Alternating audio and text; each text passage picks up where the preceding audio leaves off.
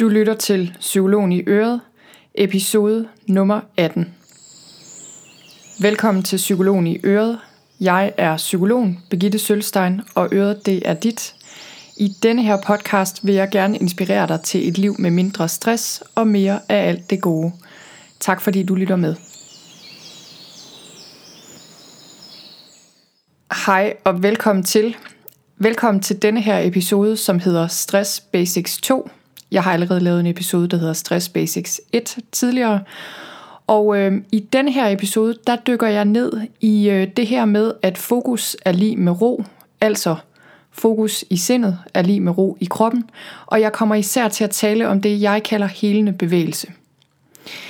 Jeg vil gerne starte i dag med at stille mig selv måske et spørgsmål, og øh, det er, hvad er det omvendte af stress? Og nu er stress jo rigtig mange ting, øh, og kommer til udtryk på forskellige planer, men jeg vil alligevel sige, at det omvendte af stress, det, øh, det er på mange måder nærvær for mig at se. Fordi stress er lige med uro i kroppen, uro i sindet, og, øh, og når sindet flakker rundt, så er der bare en tendens til, at ja, følelserne og tankerne selvfølgelig flakker rundt, men også, øh, men også at det skaber rigtig meget uro i kroppen og i nervesystemet. Så noget af det, der er aller, aller vigtigst, når man er ramt af stress, og, øh, og det er faktisk vigtigt for os alle sammen, uanset om vi er ramt af hverdagsstress eller sådan mere hårdt ramt af stress, det er det der med at have evnen til at fokusere for det første, altså have en koncentreret opmærksomhed og kunne fokusere den derhen, hvor vi gerne vil, og så også at have det her bevidste nærvær.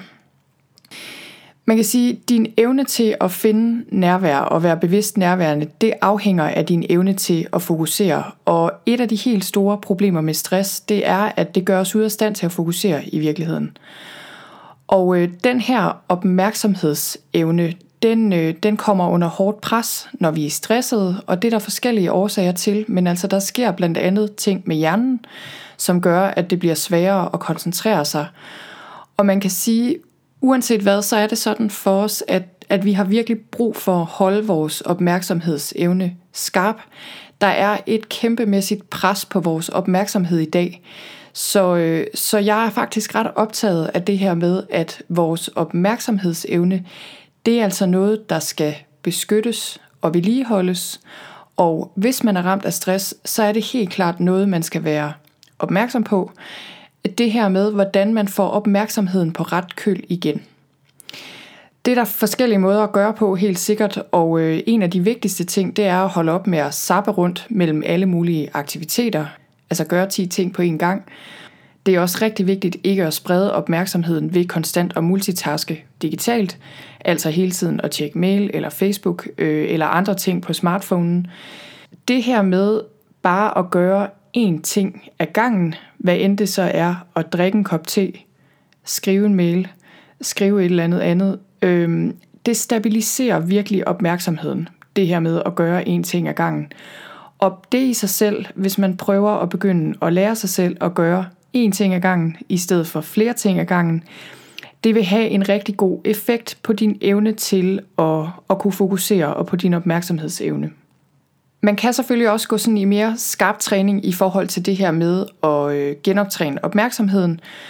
Og øh, her kan man bruge meditation. Man kan sige rigtig meget godt om meditation og bevidst nærvær, eller mindfulness, som det også bliver kaldt. Og meget snart laver jeg en episode, hvor jeg interviewer en psykolog, der har masser af erfaring med mindfulness, og hvor vi også kommer til at snakke om, hvordan man får mere nærvær ind i hverdagen. Men her, der vil jeg rigtig gerne fokusere på en særlig måde, du kan få ro i sindet og kroppen på, nemlig via det, jeg kalder helende bevægelse. Helende bevægelse, det er den form for bevægelse, som jeg anbefaler mine stressramte klienter og også deltagerne på mit online-baserede forløb Vejen Hjem. Og øh, det er rigtig vigtigt at vide, hvad man gør, hvad angår bevægelse, når man er hårdt ramt af stress, og det jeg gerne vil gøre her, det er, at jeg vil dele nogle af de vigtigste pointer med dig omkring det her med bevægelse og stress. Det er sådan, at hele modul 2 i vejen hjem, det fokuserer på helende bevægelse, og mange deltagere fortæller, at det lige præcis er den del, der har gjort den største forskel.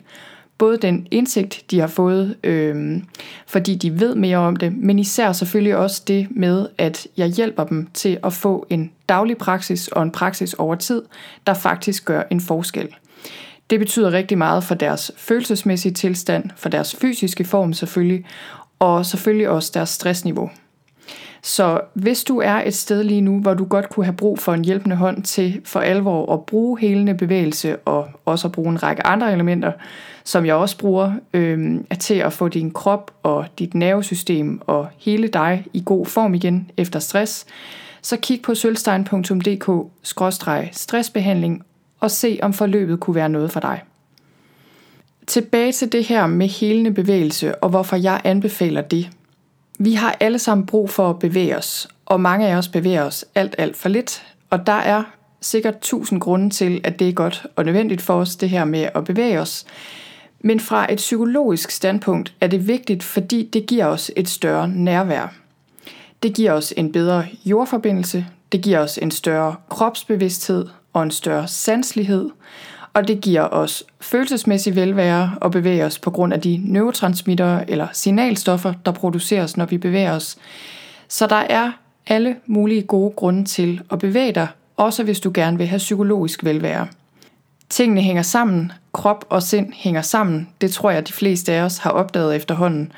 Og øh, jeg havde engang en dirigent i et af mine gamle kor, som, øh, som altid sagde, Move your body, and your body will move your soul. Og, øh, og det er virkelig noget, jeg tit tænker på, og noget, jeg bruger rigtig meget, også i mit arbejde som psykolog. Det her med, at tit der er kroppen, og det at bruge kroppen på forskellige måder, det er simpelthen en direkte genvej til velvære, og også til psykologisk trivsel. Hvis du er ramt af stress, så er det rigtig vigtigt at vide, at der er særlige hensyn, du skal tage, så den form for bevægelse, du bruger rent faktisk, hjælper din krop og ikke bare udmatter den endnu mere eller giver dig endnu mere stress. Og det vigtigste at vide, når det kommer til stress og bevægelse, det har jeg opsummeret i tre punkter, som jeg gerne vil give dig her. For det første, hvis du er totalt udmattet og er ramt af stress eller udbrændthed lige nu, så er hård motion ikke særlig godt. For langt de fleste vil det være sådan, at meget krævende og meget intens motion, som er sådan meget udholdenhedskrævende, hvor du presser din krop, det er bare ikke en særlig god idé, hvis du er ramt af stress, og hvis din krop i forvejen er udmattet. Så for de fleste, der vil sådan noget som løb, eller spinning, eller højintens træning i fitnesscenteret simpelthen bare give dig mere stress i kroppen, og det vil ikke hjælpe dig. Det er der forskellige årsager til. Lidt forenklet kunne man sige, så er forklaringen, at det er fordi du producerer kortisol, som er et stresshormon, når du presser din krop, og under normale omstændigheder, så er det faktisk rigtig godt at stresse kroppen lidt og presse den med motion, fordi det gør dig mere robust, og det giver dig ligesom et boost og giver dig velvære, og får også din krop til at slappe af efterfølgende. Men når din krop allerede har et kritisk højt stressniveau, og når du så producerer endnu mere kortisol i kroppen, er det ikke smart, fordi du får for meget kortisol i kroppen, og så sker der andre ting, som jeg ikke vil komme ind på her, men, men summa summarum er det bare ikke en særlig god idé. Det du vil opleve, hvis du er stressramt og træner hårdt, det er typisk, at du bliver udmattet af det, og ikke på den gode måde. Det kan være, at du får endnu mere uro i kroppen, og, øhm, og man kan sige, at det giver dig bare ikke den her gode træthed, og det giver dig ikke god energi. Et af mine absolut yndlingscitater, som jeg tit tænker på i mit arbejde, det er af Søren Kierkegaard, som skrev, at man, når det i sandhed skal lykkes en at føre et menneske hen til et bestemt sted, først og fremmest må passe på at finde ham der, hvor han er, og begynde der. Og det her citat synes jeg er rigtig godt, fordi det her, det gælder altså også dig og din krop. Du skal simpelthen finde ud af, hvor din krop er, præcis hvordan den har det, og hvad den har brug for. Og hvis du er meget stresset, så vil du også tydeligt kunne mærke, at hård motion er nok ikke det, den har brug for lige nu. I hvert fald ikke til en start. Det her, det får nogen til at tro, at motion og stress så er to ting, der udelukker hinanden, og det er derfor, vi nogle gange ser overskrifter som, at nu er det bare helt forbudt at motionere eller bevæge sig, hvis man er ramt af stress. Og det er en kæmpestor misforståelse. Det vil hjælpe dig og bevæge dig. Det er gavnligt for alle, men det, der er rigtig vigtigt, det er, at du starter det rigtige sted, og det rigtige sted er det, jeg kalder helende bevægelse. Så nu går vi videre til andet punkt, nemlig det her med, at helende bevægelse det er en effektiv og også sikker måde at komme sig over stress på. Dermed ikke sagt, at bevægelse er det eneste, der skal til selvfølgelig. Der skal som regel flere ting til. Men når vi snakker om det her med at få din krop og dit nervesystem og også dit sind i balance og ligesom rehabilitere efter en alvorlig stresstilstand, så kender jeg faktisk ikke bedre metoder end helende bevægelse. Og øh, det vil være individuelt, hvad helende bevægelse er, sådan til dels i hvert fald. Både fordi det afhænger af dit stressniveau, øhm, det afhænger også af sådan din generelle fysiske form, og hvad du har af erfaring, når det gælder bevægelsesformer. Men generelt så kan man sige, at bevægelse er helende, når det giver dig mere energi, også efterfølgende. Når det giver dig ro og afspænding i kroppen, også efterfølgende når det giver dig mere ro i sindet og gør dig mere nærværende, og når det giver dig god kropsbevidsthed og jordforbindelse. Og i sidste ende er bevægelse selvfølgelig også helende, når det hjælper dig med at komme af med dine stresssymptomer. Så helende bevægelse er altså noget, der gavner dit nervesystem, din hjerne, din krop, dit sind og hjælper dig med at komme der. Igen, det vil være ret individuelt, hvad det så betyder i praksis, men nogle af de mest optimale bevægelsesformer, det er ganske almindelige gåture i naturen, og hvis du er meget udmattet, så kan det være, at det bare er sådan en kort og rolig tur, men ellers måske lidt længere ture. Så er det yoga og qigong. Det kan også være dans eller svømning. Det kan også være sådan noget som havearbejde, et eller andet praktisk, der ikke er sådan alt for fysisk krævende, men hvor man alligevel får bevæget kroppen. For ikke så længe siden lavede jeg et blogindlæg om stress og fysisk aktivitet og øh, om 10 former for helende bevægelse. Og øh, jeg linker til det blogindlæg i noterne til den her episode, som du kan finde på sølvstein.dk-bevægelse.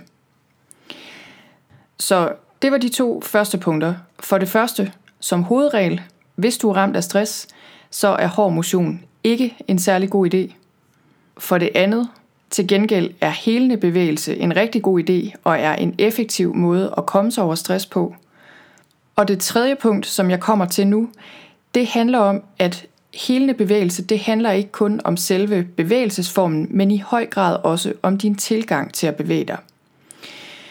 Bevægelsesformen, den er vigtig, øhm, og du skal gå efter bevægelsesformer, hvor du kan føle, at bevægelsen gavner hele din krop, og som jeg lige sagde, giver dig energi og ro.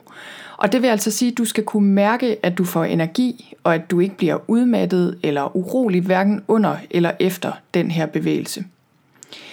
Det er også bedst at bevæge dig på måder, hvor du bevæger dig alsidigt, altså så du ligesom bevæger kroppen på kryds og tværs og inddrager hele kroppen, Øhm, hvis du finder ud af, at du godt kan lide at gå ture til daglig, så gør endelig det. Men sørg så for for eksempel en eller to gange om ugen at dyrke noget yoga, eller gøre et eller andet andet, hvor du ligesom arbejder hele kroppen igennem på en anden måde. Der hvor sådan noget som yoga og qigong har en kæmpe fordel, det er, at du arbejder meget dybt i bindevævet på grund af de her langsomme bevægelser og stræk, du holder over længere tid. Og blandt andet det her med bindevævet er rigtig vigtigt. Det er ikke noget, jeg kommer ind på nu, men øh, yoga og qigong for eksempel er også rigtig godt, fordi det betyder, at du trækker vejret dybere og langsommere, og det afspænder også dit nervesystem.